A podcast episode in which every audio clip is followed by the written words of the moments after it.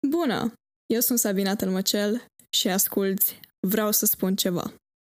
Ești student și ai vrut mereu să aduci o schimbare în societatea românească?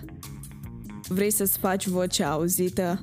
Forumul Studenților Români de Pretutindeni îți oferă această ocazie în perioada 20-24 august în București.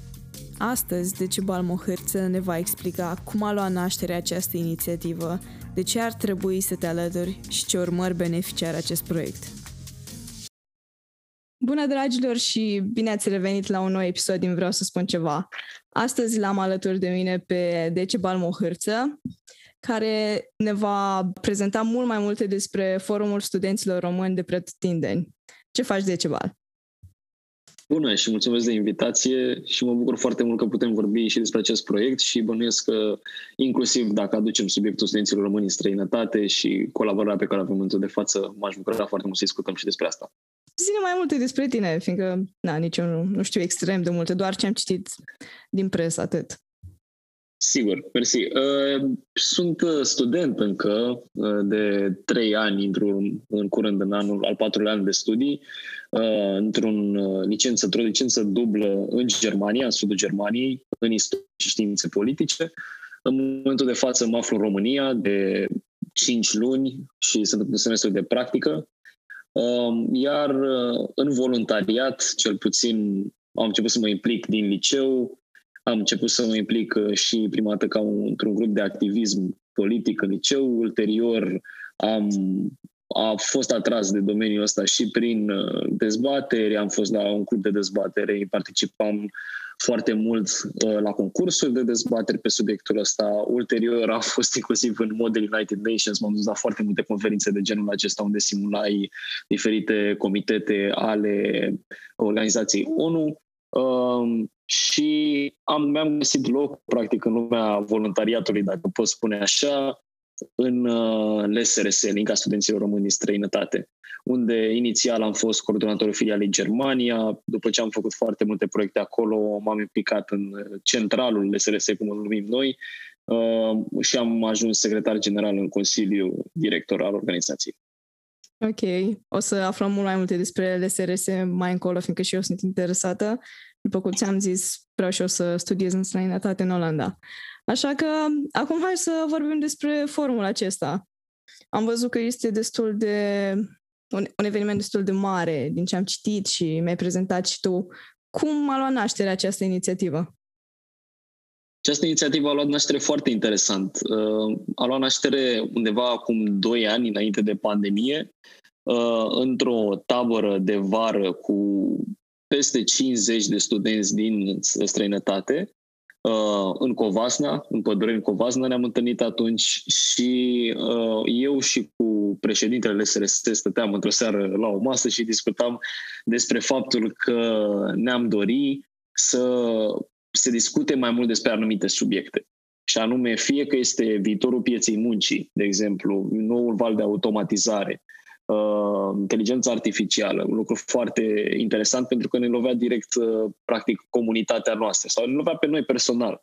Uh, faptul că te pregătești pentru un subiect la facultate și nu știi dacă peste 5 sau 10 ani uh, va fi acea meserie rentabilă, va mai exista pentru ce te pregătești. Tot felul de întrebări pe care și le pune oricine sau toți vedem toate problemele cu criza, cu criza uh, globală, ceea ce ne înseamnă încălzirea globală și ne gândeam tot la fel. Măi, de ce nu se discută în România atât de mult pe subiectul ăsta? Sau ce se poate face? Și observam cum multe idei din uh, contextul ăsta social, din mileul nostru, din generația noastră, nu ajungeau la factorul decident.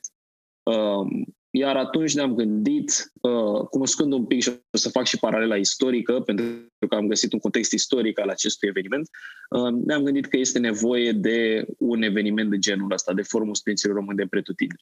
Au mai contat niște chestii. Au contat faptul că eu am făcut uh, și am participat și mulți dintre noi la conferințe de genul Model United Nations. Și o să vedeți că în acest, acest proiect este și până că ai văzut de fapt chestia asta, că este implicat UN Youth Romania.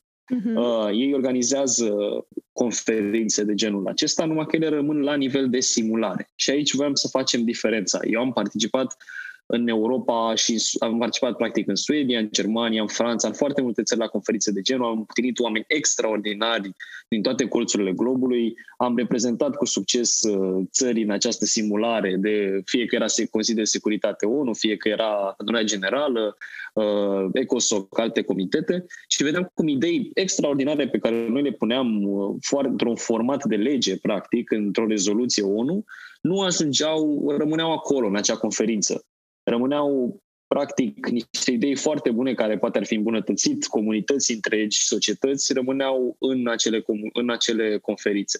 Și ne-am dorit cumva ca atunci când strângem și pentru 5-6 zile tineri superbi de peste tot, și din țară și din străinătate, să ei să dezbată, să redacteze acele, redacteze acele rezoluții, iar ulterior să reușim să venim uh, către autorități cu propunerile noastre, cu sugestiile noastre. Uh, din nou, au fost foarte mulți factori. Un alt factor a fost faptul că noi am avut inițiative de policy de unii singuri, uh, asociațiile organizatoare. Um, fie că au fost și de la medicină, care au avut uh, inițiative de policy de Ministerul Sănătății sau către organizații, către administrarea universităților din, din România, cum ar fi pe legea internship-ului, pe legea rezidențiatului. Ehm, tot la fel și noi am avut diferite demersuri SRS-ul când a trebuit să intervenim pe lângă inspectoratele școlare uh, pentru și numele uh, studenților români din străinătate, când uh, poate ei a fost chiar un caz ceea ce privește, de exemplu, diploma de BAC și ceea ce privește aplicatul în Germania. Și a trebuit să intervenim ca inspectoratele școlare să dea mai repede diploma de BAC către oamenii care le expira termenul de a aplica la o facultate în Germania. Uh, acesta a fost un, o inițiativă de policy sau o inițiativă de lobby, practic, a noastră pentru studenții din uh, străinătate. Au mai existat uh, tot felul de demersuri, am încercat pe gratuitate, să avem aceeași gratuitate care ulterior, din păcate, a dispărut, să o avem și noi studenții români din străinătate pe transport. Am, au mai fost uh, inițiative în ceea ce înseamnă echivalarea de diplome din uh, străinătate în, în România, în care din nou ne-am întâlnit cu autoritățile. Și au mai fost diferite puncte în care am, fie am încercat să obținem burse pentru a pleca în străinătate, fie am încercat să dezvoltăm în cadrul Ministerului uh, Educației și în cadrul universităților un hotline special pentru a suna și a găsi informații sau primi sprijin psihic, moral, în ceea ce privește uh, mental health-ul pe domeniul ăsta și pentru studiile în străinătate. Uh, iar ulterior ne-a stat să ne gândim că ideile astea pleacă de la câțiva oameni. În ceea ce privește studiul în străinătate, pleacă în organizația noastră, la Consiliul Director, poate de la filialele noastre. Dar nu este just și nu este ok, pentru că noi vorbim de reprezentativitate. Și de aici a plecat ideea să întrebăm 100 de studenți de români din țară și din uh, afara țării ce vor ei pe diferite subiecte. Și de asta am ajuns să împărțim și o să împărțim în șase comitete pe subiecte diferite și să aflăm exact care este poziția lor, ca noi după să știm pentru cine luptăm, care este platforma noastră, care sunt ideile generației noastre, ce ne dorim exact. Și asta nu se poate întâmpla dacă nu și întrebi până la urmă oamenii și nu-i puni chiar să lucreze și să afli concret despre ce e vorba. Ce presupun mai exact cele cinci zile de activități? Fiindcă mi-ai spus că vor fi șase comitete, să zicem o zi de activitate. Ce workshop-uri, ce program ar avea? Da, o să avem, uh, pentru că deja am stabilit și planul, o să fie în prima zi ceremonia de deschidere, care în momentul de față, mai mult ca sigur, avem confirmat că o ținem la Amfiteatrul Mihăilescu din Universitatea București. Universitatea București este parteneră în acest proiect, dar în același timp încercăm să obținem uh, și în cadrul Parlamentului României uh, să, uh, poate reușim să ținem chiar acolo ceremonia de deschidere. Așteptăm confirmarea chiar săptămâna asta pentru foaierul Senatului. În contextul în care am reușit acolo ar fi chiar mult mai bine. După ceremonia de deschidere, va exista și vor exista, de fapt, în tot, în tot, în tot forumul, vor exista trei socialuri, evenimente sociale, fiecare seară. După ce ai diferite evenimente care lucrezi, seara ai un social să te destinzi. Și o să fie, de exemplu, în ceea ce privește social welcome uh, cocktail, unde este un, so, un, so, un social mai diplomatic, uh, ce prevede un open bar, pur și simplu discuții networking. O să avem un Romanian Night, o seară românească în care o să vină Uh, poate o să avem și muzică live, poate o să avem uh, în mare parte uh, foarte mult pe domeniul de să ascultăm muzică românească, să ne îmbrăcăm poate în haine tradiționale, chestii de genul acesta care mai ales fac plăcere studenților din străinătate ce vin în România și sunt foarte atașați de aceste idei românești cu care nu m-au avut de-a face foarte mult timp. Uh, și uh, ulterior vom avea și un club night ceea ce e normal, trebuie să existe fiecare eveniment de gen. Ceea ce privește dezbatele, că asta e distracția, o să fie într-o zi normală ședințe de comitet, în care ești în comitetul tău, dezbați acolo și pauze diferite pauze de cafea, după aia iar dezbați în comitet și tot așa. Comitetul respectiv poate să aibă sesiuni formale, informale, Uh, în care dezbați mai organizat sau îl iei pe colegul și ia, hai să facem așa, să nu știu ce, să discutăm. Uh, în același timp vor fi ședințe de feedback între comitete, va exista la început și la final una, o adunare generală uh, în care se va discuta se vor discuta toate punctele la nivel general și inclusiv cea mai importantă adunare generală de la final, ceremonia de închidere, practic, unde se va citi rezoluția. Rezoluția respectivă va fi un document care va semăna foarte mult cu un proiect de lege, pentru că există moderatori fiecare comitet și uh, acești moderatori vor ajuta participanții, care poate nu sunt neapărat specialiști, asta e foarte important, să studenți, uh, dar moderatorii sunt specialiști și moderatorii vor ajuta ca acele idei pe care le dezbați în acele 4-5 zile să ia forma, cam undeva până a treia, patra zi încep să și lucrezi pe un document, nu să rămâi numai la eu cred, tu crezi și tot așa și dezbați dezbateri. Um, undeva în a patra, cincea zi vor începe uh, participanții uh, să, să redacteze un document, o rezoluție. Și acea rezoluție va fi citită la ceremonia de închidere. Că tot vorbeam de comitete. Care sunt cele șase? Hai să îi familiarizăm pe ascultători cu aceste comitete și ce subiecte vor aborda. Perfect. Uh, primul comitet este educație și tineret și subiectul este combaterea abandonului școlar printre tinerii din România. Um, aici pot să zic și sunt foarte fericit să declar asta, că avem un protocol de colaborare semnat cu Ministerul Educației, strict uh, pe ceea ce înseamnă protocolul, pe, strict pe ceea ce înseamnă comitetul respectiv. Adică va fi susținut de Ministerul Educației acest uh, comitet. Uh, ei se vor asocia cu noi, avem o invitație extinsă și către domnul Câmpeanu, ce cel mai probabil va veni la uh, ceremonia de deschidere. Uh, comitetul a fost uh, și subiectul comitetului a fost pregătit împreună cu ministerul și am avut destul de multe ședințe în care am discutat, ei au venit cu propuneri, au venit cu documente suport de curs uh, și asta nu poate decât să mă, să mă bucure. În alte comitete pe care o să urmează, urmează să le zic, uh, am încercat să colaborăm foarte mult cu autorități Uh, din păcate, anumite ministere au fost mai deschise, altele mai puțin deschise. Și asta este un lucru interesant și motivant, părerea mea, pentru studenți. Uh, conștientizarea asta pe care, din păcate, a trebuit să o pățesc, să o pățim noi, echipa forumului, în mod direct, să aflăm că anumite de ministere nu sunt atât de deschise în a lucra cu tinerii sau a se asocia cu un proiect de genul. Uh, și din propria mea experiență uh, pot spune că lucrul acesta este regretabil. Uh, de multe ori ceea ce pare că îi deranjează pe anumiți oficiali a fost faptul că este scos un proiect de lege la finalul zilei și cumva tinerii sunt mai buni și e foarte frumos când vii doar ca invitat acolo, spui ceva frumos, ce mult credem în tineri, ce frumos trebuie făcut lucrul acesta, dar uh, când e și vorba ca tinerii să vină cu soluții concrete, mai greu ne asociem uh, cu ce are ieșit din acele comitete. Dar uh, în nota aceasta continui este vorba următorul comitet de energie și mediu, Aici uh, o să vorbim despre tranziția de la combustibili uh, fosili la energia provenită din surse regenerabile. Din nou, un subiect foarte interesant și foarte uh, important pentru viitorul fiecăruia dintre noi. Este vorba, până la urmă, de lumea în care o să trăim de acum încolo. Schimbările climatice ne afectează din ce în ce mai mult pe fiecare și inclusiv deșertizarea României este o problemă foarte mare a zonei de sud. Um, trebuie menționat că în toate aceste, toate aceste comitete sunt implementate și ODD-uri. adică obiective de dezvoltare durabilă, cele care se regăsesc în, în Organizația Națiunilor Unite. Este un lucru foarte important acest lucru pentru că vom colabora pe multe din aceste comitete și pe proiectul în sine cu Departamentul de Dezvoltare Durabilă din Guvernul României.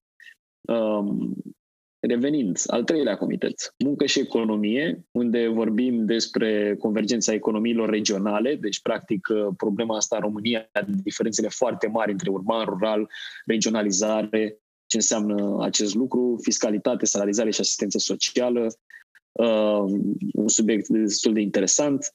Urmează dezvoltare și investiții, unde vorbim de crearea practică a unui cadru legal care să favorizeze digitalizarea administrației publice și a mediului de afaceri.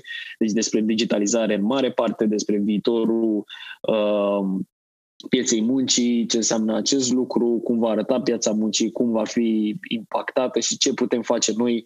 Aici putem vorbi practic de tehnologii de ultimă oră, de blockchain, de semnătura digitală, carte de identitate digitală care se dezvoltă de Autoritatea de Digitalizare a României uh, și de multe alte chestii care pot duce la digitalizarea atât a economiei cât și a spațiului public din România. La afaceri externe, avem un comitet uh, pe afaceri externe, vom vorbi despre România în contextul uh, tendințelor globale asimetrice. Poate sună dubios uh, titlul ăsta, dar o să explic imediat. Vom vorbi practic despre faptul că tinerii sunt principalii agenți și beneficiari ai schimbărilor, deci ei trebuie să fie implicați în ceea ce înseamnă tendințele globale de astăzi.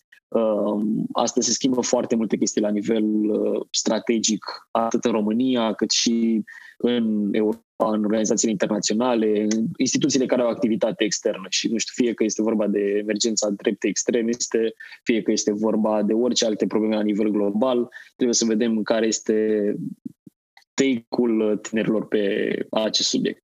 La sănătate, uh, vom discuta despre creșterea accesibilității serviciilor medicale în mediul rural din România. După cum știm, majoritatea lumii când are o problemă vine la București să-și o rezolve de sănătate și aici uh, o să fie, o să contează foarte mult faptul că avem parteneri pe colegii noștri de la Federația Asociațiilor uh, Mediciniștilor din România, uh, studenților la medicină din România, scuze. Ei sunt și organizatori în acest proiect și se implică foarte mult, iar moderatorii provin în mare parte din acea organizație. Um, da, deci acestea sunt comitetele. Educație și tineret, muncă și economie, energie și mediu, dezvoltare și investiții, um, afaceri externe și sănătate. Da, nu știu, acum mă simt extrem de, pot să zic, bine să aud că Ministerul Educației colaborează cu voi și chiar aveți șansa să luptați împreună ca să combateți această problemă. Fiindcă noi chiar, să zicem că avem problema asta de foarte mulți ani și ți zis, mă bucur că în sfârșit Ministerul de Șansa Tinerilor să spună ceva. La fel că tot vorbeam că se seamănă foarte mult podcastul meu cu proiectul vostru și ți zis, chiar, chiar mă bucur că aveți șansa asta. Aici e bine că Ministerul Educației cumva, la fel cum avea și Ministerul Tineretului, um, au o tradiție de a colabora cu studenții și cu organizațiile studențești. Ori a fost mult mai greu să implicăm alte ministere care nu au această tradiție. Unde poate, dacă doar inviți un secretar de stat sau un ministru, vine cu mare plăcere. Dar când îi cer ceva concret, cum ar fi o colaborare pe diverse puncte, ok, susținem comitetul ăsta, uh, vreau să te asociezi cu, cu proiectul în sine, să vii cu suport de curs, să nu știu ce, nu doar să vină ministrul să-și facă poze sau să vină secretarul de stat să facă, să declare că sprijină uh, proiectul, uh, a devenit puțin mai complicat în anumite părți. Și mă bucur foarte tare că, într-adevăr, la Ministerul Educației a găsit uh, mereu susținere pe aceste puncte și am găsit și de data aceasta. Da, cine știe, poate în viitor și celelalte ministere se vor, uh, se vor alătura nouă tinerilor și na. Poate să fie mult mai bine și atunci. Acum că tot vorbeam de instituții care ajută forumul, am văzut că unele comitete sunt powered by și de anumite companii. Ce înseamnă mai exact asta? Da, um, acest lucru înseamnă că companiile respective, uh, de fapt conceptul de powered by, ca să-l punem așa, era, este direcționat către companii și instituții. Noi ne-am dus către oricine are ceva de adăugat și ne poate sprijini pe această inițiativă, de a face vocea tinerilor auzită, de a sprijini acest proiect și de a putea organiza. Uh, pe partea aceasta, în momentul de față, avem o colaborare cu Romanian Business Leaders și ne-am dus către organizația asta de antreprenori, pentru că contează foarte mult cum, uh, ce uh, input pot aduce antreprenorii în, în generația noastră și ce ne pot da practic acest schimb de feedback între vechea generație, noua generație. Uh, și aici colaborăm cu Romanian Business Leaders și cu CONAF, Confederația Organizațiilor Naționale a, a Femeilor. Uh, trebuie, trebuie să mă uit exact cum se, care este acronimul uh, respectiv. Este vorba de Confederația Națională pentru Antreprenoriat Feminin, nu voiam să greșesc. Uh, și să avem două workshop-uri, unul cu Romanian Business Leaders și unul cu CONAF. Um, Părerea mea că este de foarte bun augur uh, implicarea acestor, uh, acestor organizații și acestor antreprenori și acestor firme în sine.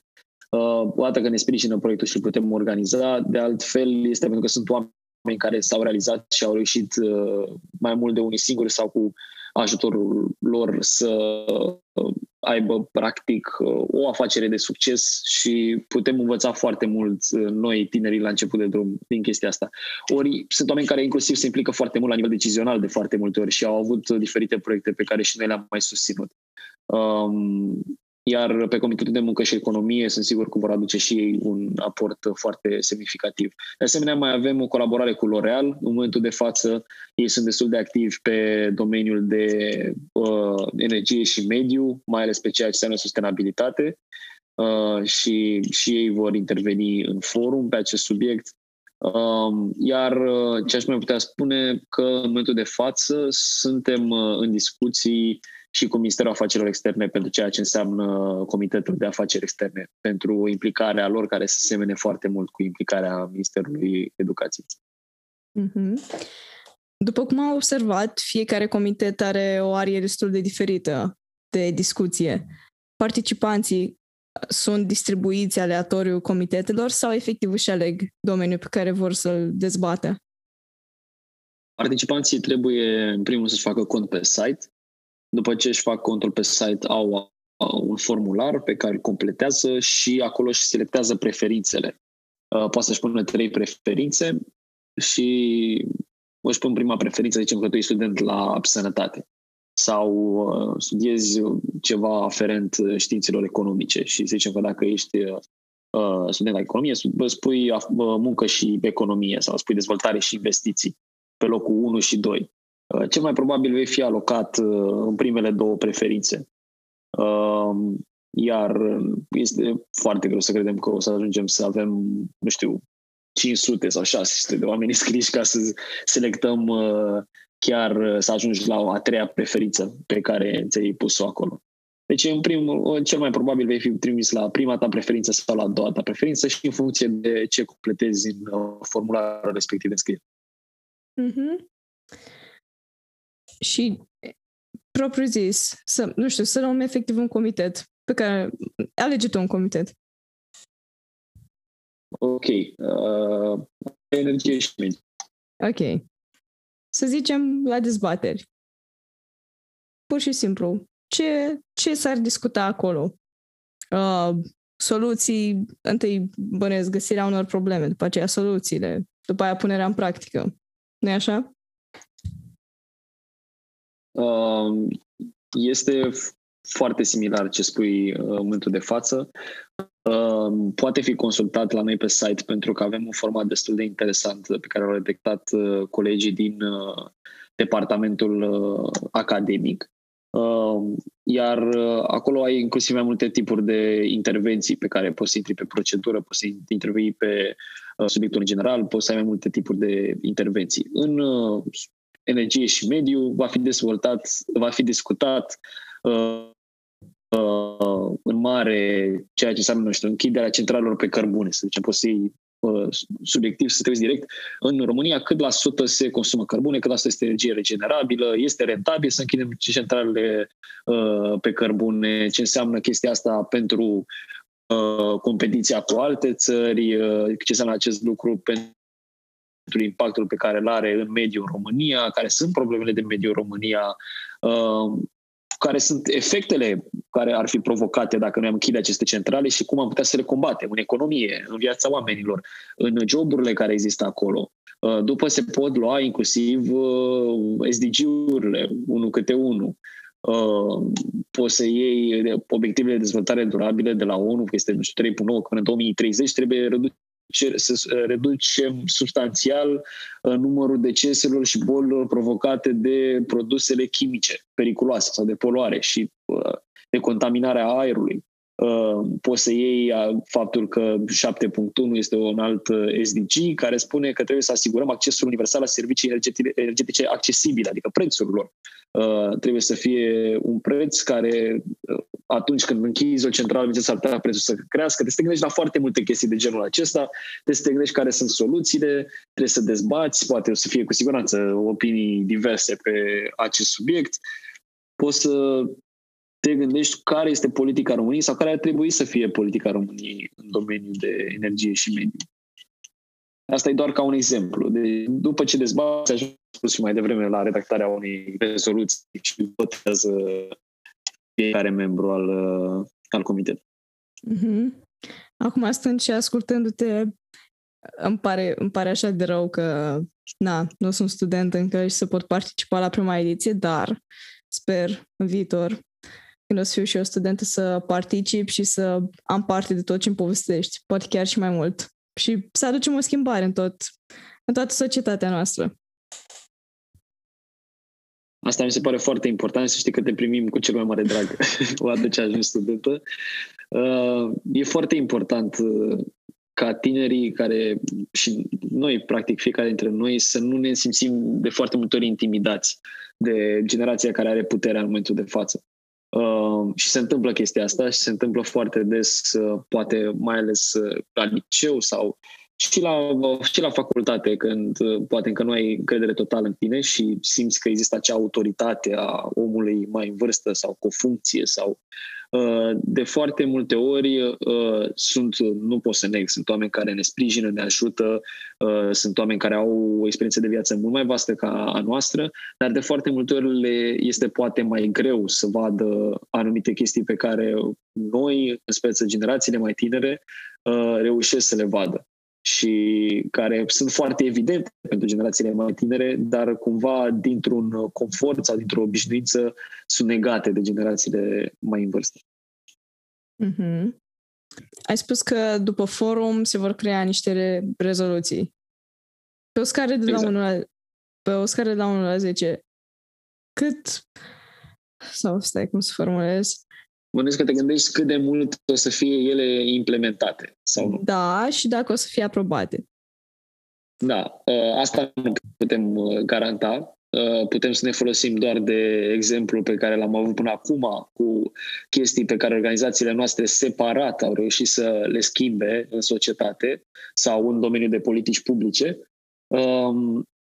Iar noi ne-am gândit pur și simplu că dacă am reușit să ne unim aceste patru organizații în acest proiect, vom avea o voce mai puternică. Noi ce putem garanta este că o să facem tot posibilul. Ne vom folosi de uh, asociațiile Uniunii Studenților Români, USR, care este organizator, de uh, puterea și pe care o are și influența pe care o are poate și UN Youth Romania, pe care o are LSRS, Liga Studenților Români de Străinătate, pe care are Federația Asociațiilor Studenților la Medicină în România. Uh, și vom face tot posibilul să prezentăm în toate întâlnirile pe care le avem noi uh, și în toate ieșirile publice acest, uh, această rezoluție și acest document. Și vom cere, bineînțeles, consultări, audiențe cu ministrii aferenți, cu uh, autoritățile de cel mai în alt nivel care vor să ne și primească acum. Și, dar cred că este foarte evident pentru toată lumea când uh, dacă un guvern sau un minister, nu spun că este cazul în momentul de față, nu am nicio dovadă să spun acest lucru, dar dacă un minister sau un guvern nu își dorește acest lucru, aceste lucruri nu pot uh, fi implementate și trebuie să fie voință de ambele părți.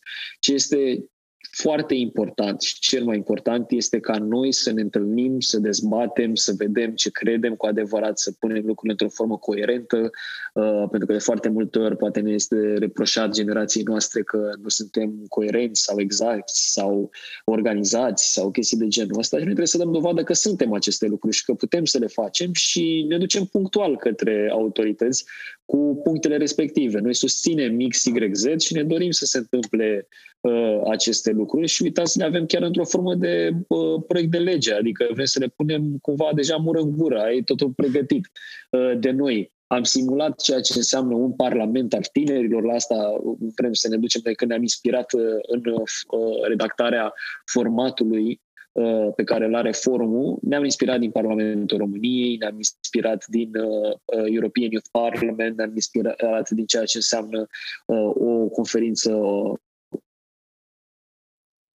ONU, de simulare a Consiliilor ONU. Ne-am inspirat din toate aceste lucruri când am făcut regulile de procedură.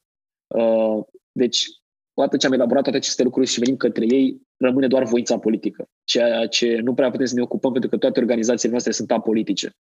Uh, nu suntem o platformă politică, nu suntem un partid, uh, nici nu avem vreo agenda anume, noi doar punem uh, aceste subiecte pe care încercăm să le redactăm și împreună cu ministerele acolo unde este voință și să dăm o platformă tinerilor de a face ceva concret ca după noi să ne ducem din nou către autorități. Bănuiesc că acum cei care ne ascultă sunt entuziasmați de tot ce ai zis și de tot ce se va întâmpla acolo. În ce perioadă se va desfășura tot acest proiect? Tot acest proiect se va desfășura în 20-24 august și am ales această perioadă pentru că, și uite, n-am apucat să vorbesc despre chestia asta și e mm-hmm. foarte important, uh, paralela cu Congresul Studenților Români de la Pudna uh, din 1871. Se împlinesc 150 de ani de atunci și acesta a fost și un motiv pentru a organiza forumul. Uh, acel moment a fost un moment unic și special pentru ceea ce înseamnă construirea statului român modern. A fost uh, liant între ceea ce înseamnă generația de 1848, care au fost pașoptiștii, studenții veniți din străinătate, care au adus ideile noi ale Revoluției franceze în România, uh, ideea de democrație, de egalitate, fraternitate, solidaritate uh, și le-au implementat cât au putut secularizarea avelor mănăstirii și chestii de genul ăsta care s-a întâmplat în perioada lui Cuza, au contribuit și au, au tras din perioada respectivă. Uh, și liantul cu generația de la 1918, care au făcut lucrurile concrete și a reușit să facă un stat acolo unde nu era uh, un stat mai mare, era uh, România mică, cum uh, o numim. Uh, da, ce pot să zic este că a, că această, acest, acel congres de la acea vreme, în 1971, a unit foarte multe personalități pe care noi astăzi le cunoaștem. Uh, le avem pe magnote, sunt personalități pe care învățăm în școală, fie că Enescu, Adesenopol uh, și așa mai departe. Sunt personalități care s-au întâlnit ca studenți, s-au întâlnit înainte să fie cineva, să fie acele personalități, acele nume istorice pe care le știm astăzi și vrem să transmitem chestia asta, că aici cu oamenii care te întâlnești vor fi selectați cu o rigoare, o, într-adevăr este deschis pentru toată lumea, uh, dar încercăm să facem oarecare selecție în funcție de uh, position paper-ul pe care tu l-ai subiect, pentru că o să ai după ce răspunzi uh, la formular, o să ai și o mică poziționare pe subiect, pentru să că ești în subiect și vrem să-ți dăm impresia și să-ți dai, adică nu doar să-ți dăm impresia că să fie realitatea, că în jurul tău sunt acele viitoare personalități, poate viitorii ministri, poate viitorii parlamentari din țară, oamenii care vor face o schimbare sau poate în alte domenii total conexe. Viitori oameni de afaceri, viitori, uh, viitori activiști, viitori orice uh, om care are o influență în societate și va face o schimbare, uh, se va întâlni cu tine de acum, dinainte să fie acea persoană. Uh, și chestia asta vrem să o transmitem și noi și chestia asta ne-a, ne-a impresionat foarte mult la acel congres a studenților români de pretutindeni de la Puna. Um, nu mai știu la ce am plecat exact întrebarea, dacă poți să zici. uh... mă, mă, uneori mă, mă entuziasmez foarte tare când vorbesc despre acest proiect și uit, uh, uit exact adică întrebarea inițială. Eram și eu uh, foarte concentrată și ascult, te ascultam și acum cred că am uitat și eu ce te-am întrebat. Dar nu e nimic, chiar nu e nimic. cred că mi-ai răspuns la întrebare. Asta știu. Că te-am ascultat așa, dar mi-am ce te-am întrebat. Dar da, sincer, mă, mă fascinează și pe mine cum, cum prezinți lucrurile de care se vede că ești extrem de pasionat. Deci... Putem să vorbim, uite, că tot uh, vrei să studiezi în străinătate, mm-hmm. putem să intrăm și pe subiectul acesta. Despre da. forum, tot ce mai vreau să mai zic uh, este, uh, poate, spre să ne urmăriți activitatea pe Facebook, uh, pe Instagram și pe site-ul fsrp.ro. Acolo postăm majoritatea lucrurilor și o să pregătim lucruri cât mai interesante și de asemenea pentru orice serie nu este foarte complicat, tot ce trebuie să faci să completezi acel formular și să-ți faci un cont pe site. Uh, de ce trebuie să faci cont pe site? Pentru că o să avem și o platformă de vot uh, în cadrul comitetelor și o să trebuiască oricum să-ți faci cont atunci. Adică, na, uh, va trebui să încep de acum și, ce pot zic, 20-24 august, Universitatea București, asta este cel mai important și cel mai interesant lucru de spus despre forumul de față. Mm-hmm. Deci, ați auzit pe Decibal, vă așteaptă acolo cu mare drag și chiar eu vă încurajez din tot sufletul să vă duceți, fiindcă, na, cum e și cazul meu și poate al multor altor tineri, noi încă nu avem vârsta să participăm, așa că voi, cei care aveți uh, îndepliniți anumite criterii, vă rog, duceți-vă și sper să nu ratați șansa asta. Acum și dacă să... nu aveți vârsta, dacă nu aveți vârsta, recomandați prietenilor care au vârsta. deci, cu cel mai mare drag să ajungem la cât mai multă lume ca să avem o selecție cât mai, cât mai interesantă. Da. Acum hai să vorbim despre Liga Studenților Români din străinătate, fiindcă ți-am zis și eu vreau să studiez în străinătate. Cu ce se ocupă mai exact asociația? Deci, LSRS e o organizație care este de 12 ani Um, principalul proiect pe care îl aveam noi uh, și încă îl avem, uh, acum a devenit și formul, uh, numai că acesta este na, colaborare cu încă trei asociații, era gala SRS, unde premiam cum ar fi un Oscar al studenților din străinătate, dacă pot să pun așa, în care premiam studenții și performanțele lor academice. Um, între timp, noi reprezentăm interesele și studenții români în străinătate, prin filialele noastre, prin uh, sondajele pe care le facem, facem anual un sondaj și aflăm ce, ce își doresc acești studenți și încercăm să le reprezentăm interesele cât mai bine și în fața autorităților, și în media, și oriunde este nevoie. Filialele noastre sunt uh, în momentul de față 14 la număr, sunt uh, destul de extinse în Europa în mod deosebit, de Olanda, spune că vrei să studiezi mm-hmm. acolo, Olanda este o țară cu o filială foarte activă de foarte mult timp. Uh, sunt alte țări care au mai avut filiale în funcție de oamenii care puteau să se implice în voluntariat în locul respectiv sau și s-au mai închis pe parcurs uh, sau au reapărut în alt loc și tot așa în funcție de comunitatea care se dezvolta acolo. Nu este cazul Olandei, care este de foarte mult timp și au evenimente de tradiție, la fel și Belgia este o, este o filială foarte dezvoltată și cu o tradiție destul de îndelungată. Avem în UK, avem în Italia, avem Germania, Franța, Belveția. Uh, ca să plec puțin din Europa, avem filiale în Japonia și în Corea de Sud uh, unde a început să apară o comunitate foarte interesantă de studenți români și din ce în ce mai mulți, mulți care pleacă la studii și în China, inclusiv. Uh, am avut la un moment dat o filială în China, din păcate nu mai avem momentul de față. Avem filiale în SUA, avem da, în foarte, foarte multe locuri din lume, uh, unde unim acești studenți care, uite, ce m-a adus pe mine, de fapt, în LSTS. Eu când am ajuns prima dată în Germania, um, am vrut cumva încă să mai am ceva care mă ține aproape de casă și nu, nu, las, nu mă deconectez total de ceea ce înseamnă România indiferent care a fost motivul pentru care am plecat, pentru că nimeni nu cred că pleacă din țară pentru că în țară totul era extraordinar, dar eu am vrut să neapărat să văd cum e și în Germania sau în Olanda sau poate chiar în SUA sau Corea de Sud. Sunt într-adevăr uh, uh, studenți care își doresc să aibă doar o experiență diferită, dar de foarte multe ori este cazul că, și asta este realitatea, că studiul e mult mai precar în țară decât uh, este, sau oportunitățile sunt mai puține decât ar fi în alte țări.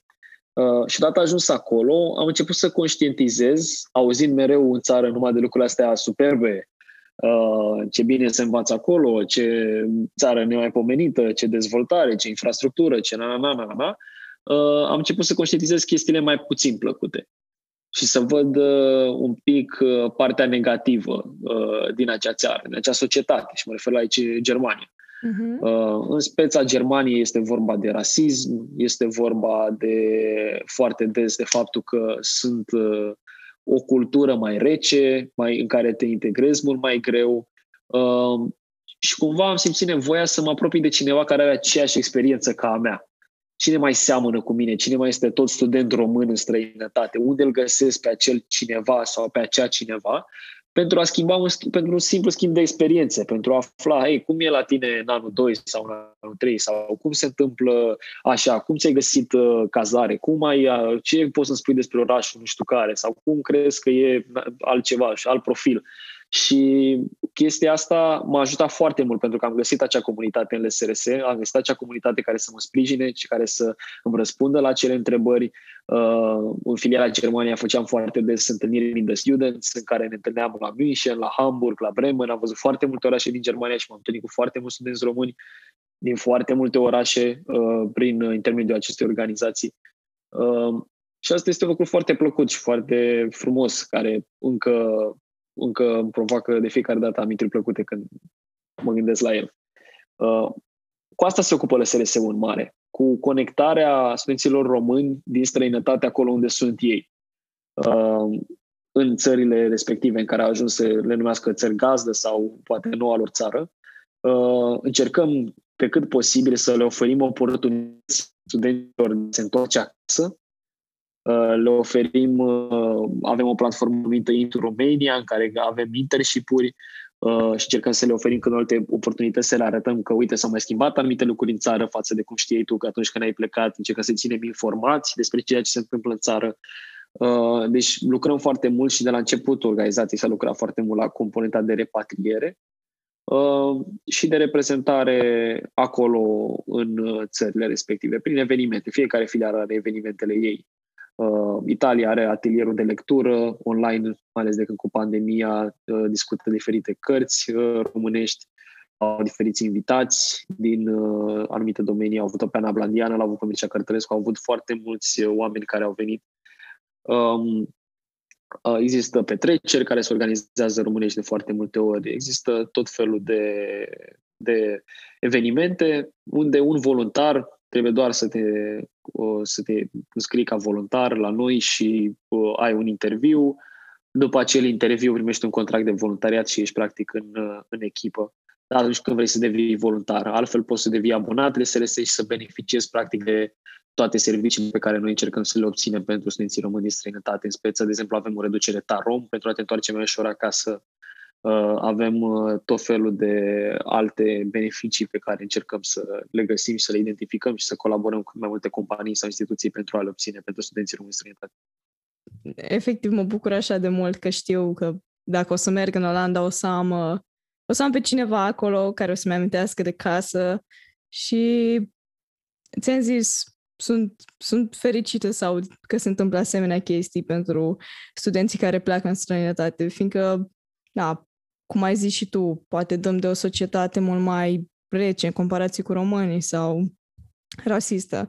Așa că avem nevoie de cineva care, care să ne sprijine.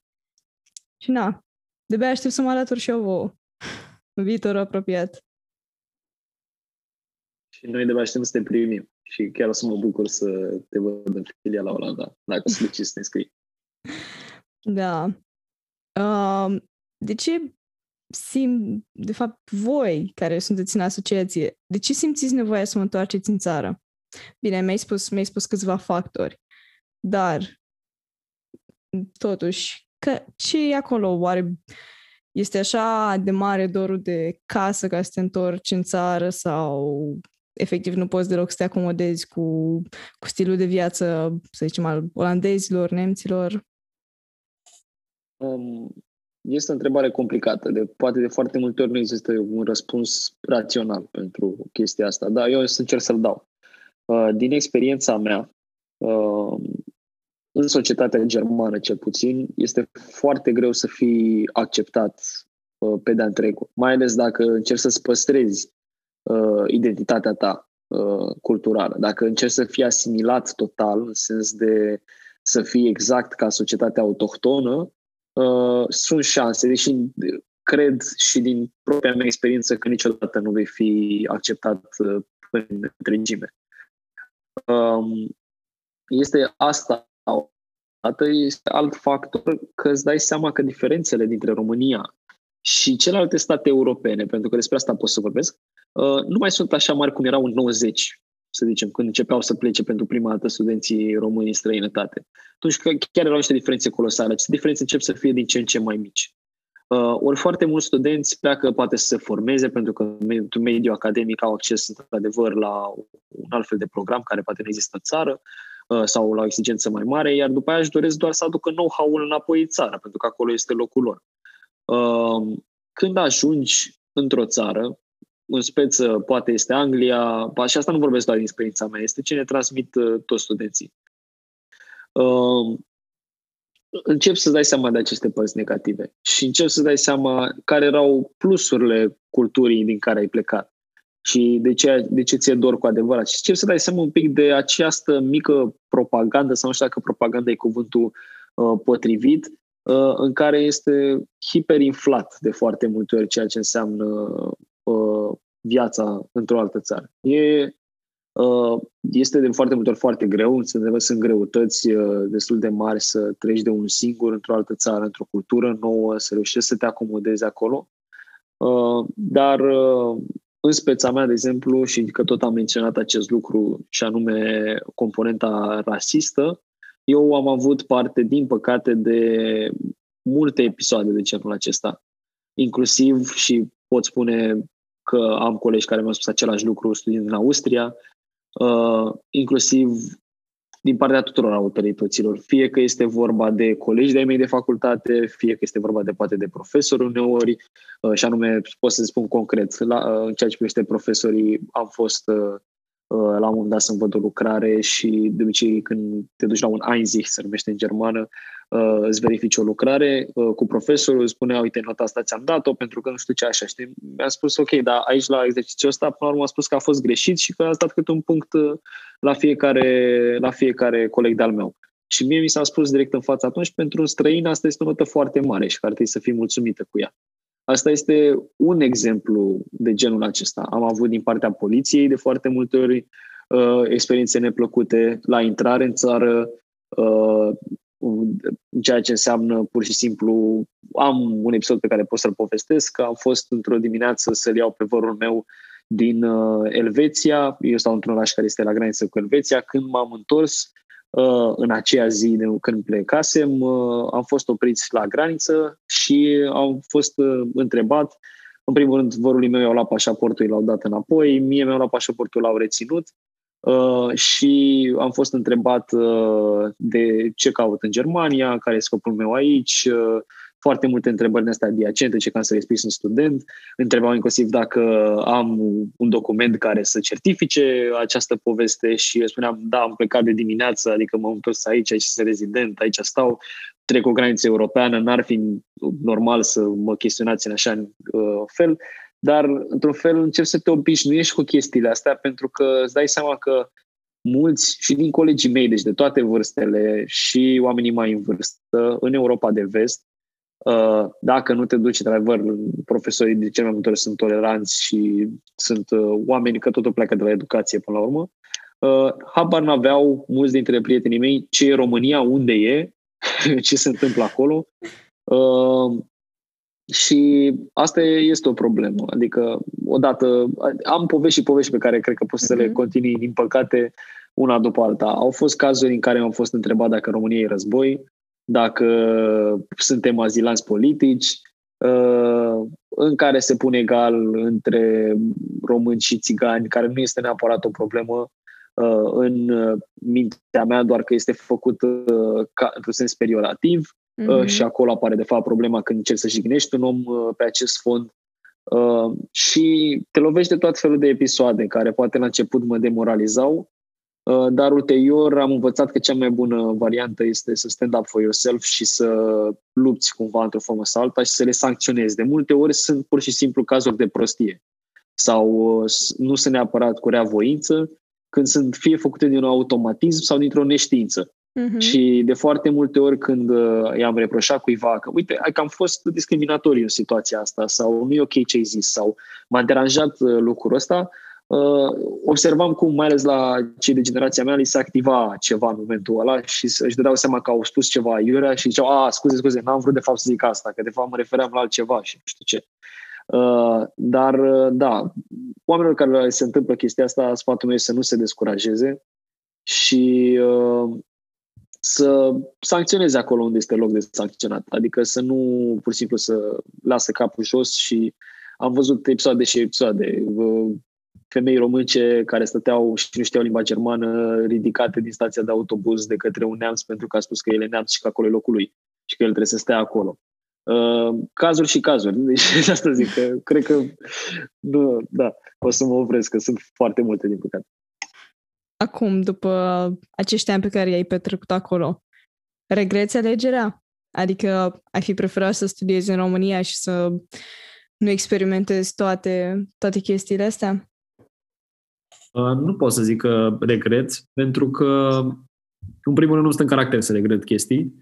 Uh, în al doilea fel, aș putea... Am fost, de fapt, am fost foarte aproape să regret. dacă, dacă nu reușeam să... și nu sunt pe cale să termin uh, licența. Aș fi spus că tot acest chin sau calvar ar fi fost de foarte multe ori pentru nimic. Dar faptul că am reușit să termin o facultate care de fiecare dată îmi inspira faptul că, indiferent dacă o termin sau nu, fiecare semestru pe care îl fac acolo este o binecuvântare pentru mine, pentru că simțeam cum îmi formează mintea, efectiv, simțeam cum, wow, chestia asta pe care o citesc mă iluminează, efectiv, îmi dau seama de lucruri noi despre societate, despre viață, despre orice altceva, când citeam, nu știu, sociologi, uh, istorici, chestii din istorie care s-au întâmplat, uh, chestii uh, despre științe politice, despre instituții, tot felul de aspecte de genul acesta. Uh, iar uh, de ce spun că am fost foarte aproape să nu se întâmple chestia asta? Pentru că în Germania, fiind un nivel foarte exigent, mai toată lumea poate să intre la facultate, dar nu toți pot să și termine. Și rata de promovabilitate este foarte, foarte mică Uh, pentru că ei au ceea ce se numește Orientierungsprüfung. În primele trei semestre trebuie să dai niște examene și dacă nu le iei, mai exact dacă le pici, de, pici același examen de două ori, ești exmatriculat din facultate și nu ai voie să mai studiezi același subiect uh, în toată Germania. Și ăsta a fost un prim eșec care mi s-a întâmplat cu prima facultate, uh, și anume după ce am, eu făcând filologie, totul foarte frumos, uh, multă literatură, multă istorie, multe, nu știu, științe sociale, orice mai puțin matematică, m-am lovit de faptul că în științele politice există foarte multă matematică. Uh-huh. Cel puțin cum este ea predată în uh, Germania. Și de statistică. Iar artistii au totul de la zero. Nu mi-a, nu mi-era de ajuns timpul și plus uh, greul de a te acomoda în primul semestru și în primele două semestre cu tot ce înseamnă societatea nouă. Uh, și am picat același examen de două ori. Am fost exmatriculat de la prima facultate uh, și a trebuit să mă scriu la altă facultate în cadrul aceleiași universități. Și am ales în loc de științe politice și administrație publică uh, să fac istorie cu științe politice. Și mi-am dat uh, din nou același examen, chiar dacă nu mai trebuia să-l dau, numai să-mi dovedesc mie că pot să-l iau. Uh-huh. Uh, și am reușit să-l iau cu nota de trecere, adică la limită totală, dar am reușit, am reușit să-l iau. Și observam, adică ca să spun de nivelul ăsta exigent, uh, eu am stat în ultimii trei ani foarte des, ok, ieșeam vinerea, mai aveam, aveam prieteni, nu era asta o problemă, dar uh, foarte multe ori trebuia să stau uh, de dimineață până seara în fața unui calculator, mare parte de asta port și ochelari astăzi, să citesc, să învăț, să-mi sintetizez informația, să repet și așa mai departe. Pentru fiecare curs. Și făceam asta nu în perioada de sesiune, de când începea semestrul până când se termina. și, în general, cursurile au uh, tot felul de... nu au doar examenul final, au un referat, au uh, prezența care contează, gen cât participi, participi la dezbatere pe lectura din fiecare săptămână, au să coordonezi tu o ședință de curs, sau tot felul de criterii de evaluare care contează foarte mult și totul este exigent, nu prea poți să evadezi sistemul ăsta, să găsești ca în România un ocoliș. Uh, și da, dacă nu aș fi dus cu succes toate aceste lucruri și aș fi eșuat total, uh, aș fi spus într-adevăr că nu am meritat experiența. Dar acum este mai mult ca o chestie care m-a călit. Și anume, dacă am reușit să mă conving să învăț poate de foarte multe ori, nu știu, limba latină mi-a trebuit pentru uh, istorie, să știu să citesc uh, surse primare din Evul Mediu, să învăț fontul gotic și fontul de pe vremea respectivă și să știu eu să citesc dacă la un dat sunt arheolog și dau peste o hârtie un manuscris undeva acolo pe situl arheologic, să știu să-l citesc pe loc. Și atât să învăț 2 ani de zile limba latină. Uh, faptul că m-am convins să învăț ceva care nu are o utilitate practică, pentru că nu am cu cine să vorbesc latină vreodată, uh, m-a făcut cumva, m-a călit în a fi mai puternic și a reușit să învăț, a reușit să învăț lucruri care acum chiar mă interesează mult mai ușor, pentru că a trebuit să mă conving cumva să învăț chestia aia. Uh, sunt multe chestii de genul ăsta, greutăți care uh, astăzi m-au făcut să fiu a better version of myself. Uh, care, cărora practic îi mulțumesc Germaniei și uh, tot ce înseamnă sistemul academic de acolo, pentru că sunt sigur că poate aș fi învățat aceste lucruri din România da, prin propria voință în 10, în 15 ani, dar niciun caz uh, în 3 uh, sau 4 ani. Ceea ce tot sistemul acela foarte exigent m-a forțat să o fac. Și după ce termini facultatea, ce vrei să faci? Te vezi venind înapoi în România sau eventual, nu știu, să trăiești în altă țară europeană? Uh, mereu am avut și cumva nu mi-a plăcut să am o chestie foarte concretă în cap. Uh, îmi lua cumva, cum să zic, din entuziasmul vieții de zi cu zi. Faptul dacă eu știu foarte concret că peste 5 ani așa o să arate viața mea, nu o să mai am entuziasmul fiecărei zile uh, de... Practic, nu vreau să știu exact cum o să arate viața mea peste 5 ani, pentru că o să-mi pierd cumva din entuziasmul de a lucra pe anumite proiecte, de a explora mai multe uh, feluri, de uh, a explora mai multe cariere profesionale și cumva în ziua de astăzi observăm cât mai mult acest trend în care vom avea uh, care adaptabilitatea și flexibilitatea vor fi cuvintele cheie în ceea ce înseamnă viitorul pieței muncii. Uh, de asta sunt mai multe career paths pe care le văd. Uh, care țin și de oportunitate foarte mult în domeniul politicii și științelor politice și în domeniul, uh, în mai multe domenii conexe, contează foarte mult să te adaptezi, să identifici mai multe oportunități. Uh, mă interesează foarte mult și instituțiile UE. Aș vrea ulterior să, de ce nu, să lucrez poate ceva în Parlamentul European sau în Consiliul European sau în Comisia Europeană mă interesează de, în același mod și țara și mi-am dorit mereu să fac o schimbare în țară, uh, dar observ domeniul politic care nu prea găsesc locul în el uh, într-un fel sau altul în România. Uh, dar îmi doresc acest lucru și cel mai mult mă pasionează și dacă este un lucru concret este că îmi doresc o carieră academică. Uh-huh. Și ăsta este primul lucru. Îmi doresc să devin profesor, dar asta o să fie o chestie de termen lung, adică nu mă văd neapărat profesor la 25 de ani, 26 de ani, mă văd profesor pe la 40 de ani. Uh, și îmi place foarte mult subiectul istoriei, îmi place foarte mult istoria, nu neapărat cum este ea predată în școală. Uh, mm-hmm. Istoria uh, de la anul ăla, anul ăla, domnul Mihai Viteazu și-a făcut și a dregut și așa mai departe. Uh, istoria socială, uh, tendințele istorice, ce, cum să ne uităm la istorie, cum să o citim și cum să învățăm din ea. Uh, contextele sociale, cum au apărut țările, de ce au apărut, de ce sunt instituțiile cum sunt ele astăzi, uh, ce înseamnă anumite instituții, ce tradiții au ele, ce înseamnă anumite legi, cum sunt ele, din ce contexte au apărut, tot felul de chestii care le vezi în jurul tău și ce să le explici despre. Că, de ce arată, de ce trăim în state democratice, de ce avem constituții, de ce există chestiile astea, adică și le găsești, la toate chestiile astea găsești răspuns în istorie, adică la un moment dat cineva s-a bătut cu cineva și din cauza la chestia aia s-a întâmplat X, Y, Z. Sau am avut problema aia și am rezolvat-o așa. Și uh, din experiențele oamenilor care au trăit pe planeta asta, poți să înveți foarte mult. Și până despre asta trebuie să fie istoria. Uh, îmi place foarte mult subiectul ăsta, de foarte multe ori nu sunt oameni care vor să mă asculte și de asta m-am gândit să mă fac profesor, să forțez niște studenți să mă asculte pe subiectul ăsta. da. Uh, deci, uh, career path, în mod special profesor, m-ar satisface cel mai mult în viață, dar până atunci aș vrea să explorez uh, mai multe domenii conexe în ceea ce înseamnă politici publice, uh, în ceea ce înseamnă instituții de tot felul și uh, o să, o să merg pe, și pe traiectoria asta.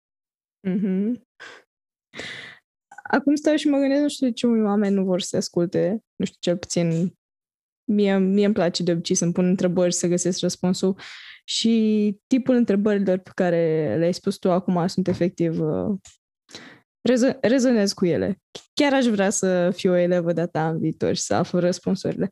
Așa că sper să, sper să reușești în cariera ta academică și până atunci, cum ai zis și tu, să experimentezi cât mai mult, fiindcă, bine, acum, da, generațiile mai mari decât noi, știi, efectiv, făceau o facultate și după toată viața lor până la pensie, numai jobul ăla aveau.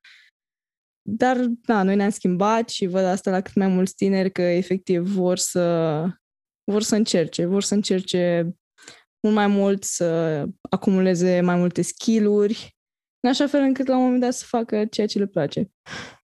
Da. Și am, ai spus într-un interviu că ești de părere că România își trăiește cea mai bună perioadă asta din istorie. De ce consideri asta? Mersi că chiar ai studiat un pic interviul și uh, să dezbatem și acest punct. Am spus uh, acest lucru și încă îl susțin, uh, pentru că oricine și de fapt oricine studiază istoria României o să-mi dea dreptate pe acest fapt. Uh, România, comparație cu alte state de oriunde din uh, vestul Europei, să zicem, care ne comparăm constant, că foarte rar auzi să zică cineva, doamne, ce bine e în Bulgaria sau în Republica Moldova, uh, hai să ne mutăm acolo, că e foarte rău la noi în România. România a fost un stat în care în perioada interbelică cea care acum este promovată extraordinar de mult ca fiind cea mai superbă perioadă, avea 10% din populația României care aveau liceul luat. Uh, asta e un lucru de luat în considerare. Deci o populație foarte... nu era educată. O populație care, imediat după 90, uh, sunt acuzat foarte des uh, autoritățile că au privatizat și au vândut foarte mult uh, din ceea ce înseamnă statul către străini, mai ales de partide naționaliste și chestii de genul ăsta.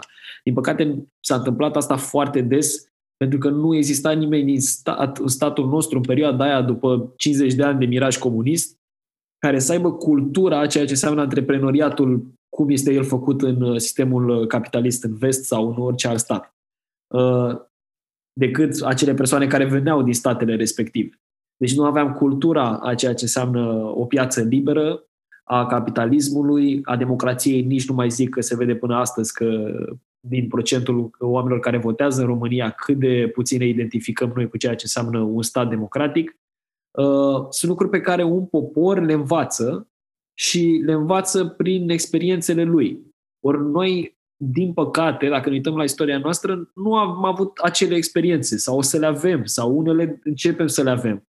Uh, nu putem să ne uităm, dacă facem o analiză de politici comparative sau de istorie comparativă, ne uităm la Germania și înțelegem de ce e acolo, de ce s-a întâmplat și de ce e un stat acolo.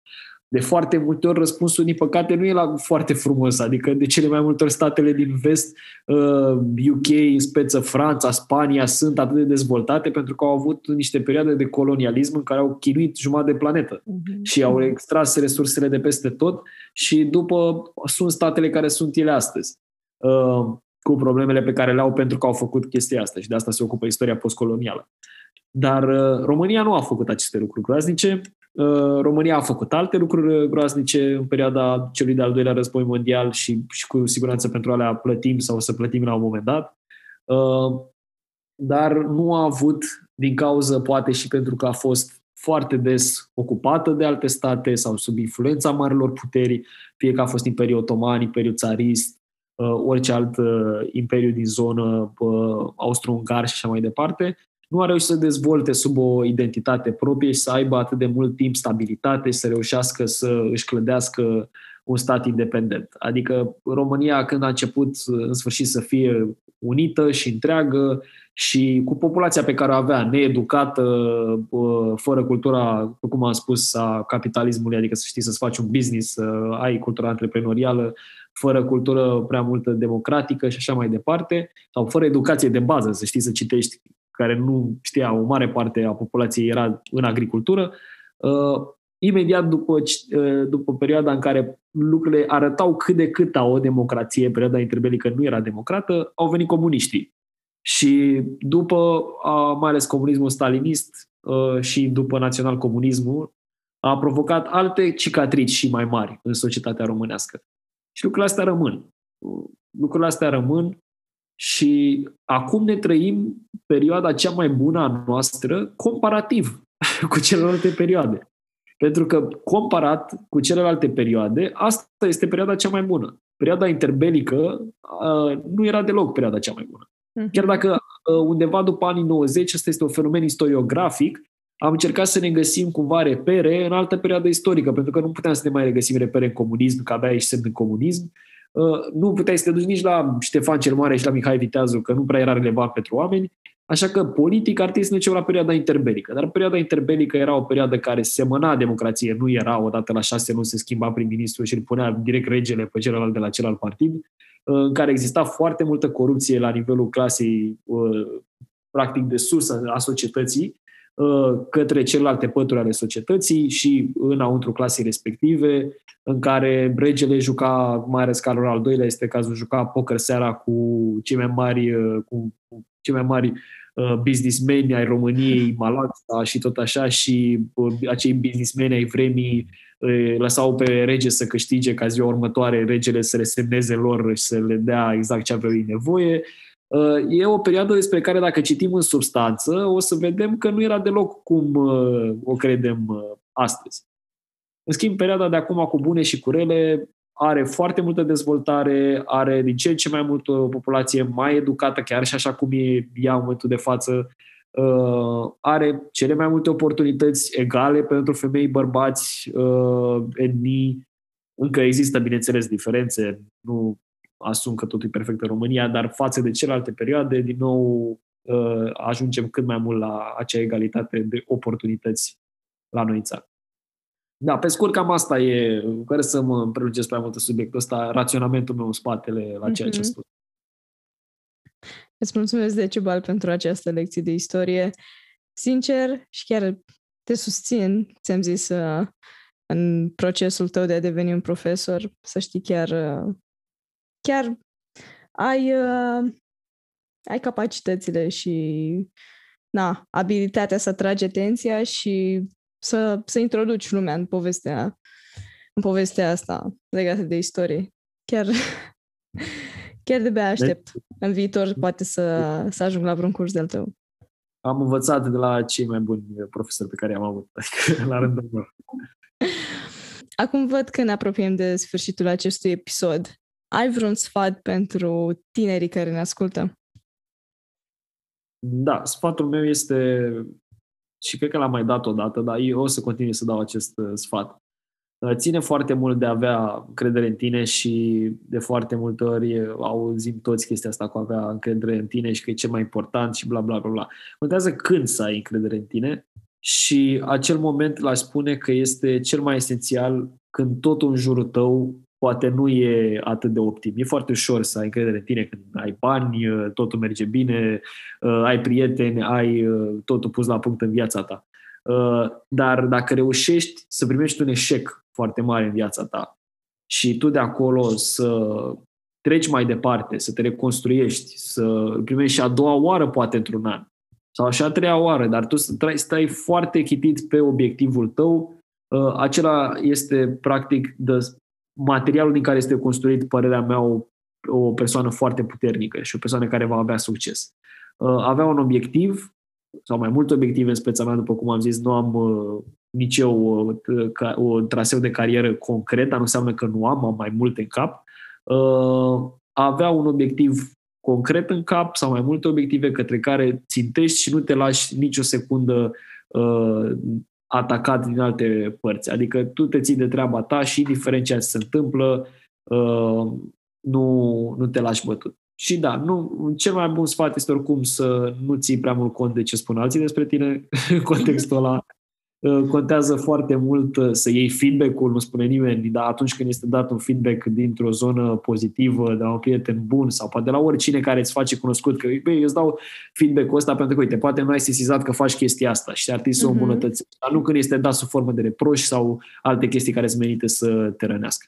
Da, deci asta este, să fii puternic, să ai confidence atunci când, uh, să fii confident pe tine în momentele cheie, fii cât mai empatic, asta este o chestie la care lucrez și eu foarte mult, să înțelegi experiențele altor oameni, este foarte important uh, și îți va oferi foarte mult succes în viața ta, pentru că de foarte multe ori dacă te focalizezi doar pe tine, uh, nu vei ajunge să trăiești practic uh, o experiență și a ta emoțională sau vei ajunge în conflicte foarte des care poate nu, nu și aveau locul sau puteau să fie rezolvate altfel dacă reușeai să înțelegi perspectivele și altor oameni.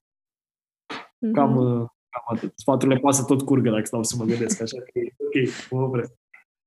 Uh, ați auzit sfatul lui Decibal, sper din tot sufletul să vă ajute și vă așteptăm la forumul studenților între 20-24 august. Sper să nu uitați de asta. Uh, eu vă mulțumesc din tot sufletul că ne-ați ascultat. Sper că v-a plăcut acest episod și că poate vă ajută. Îți, mulțumesc, îți mulțumesc ție mult Decebal pentru disponibilitate și pentru uh, pasiunea cu care prezinți lucrurile. Mersi și eu.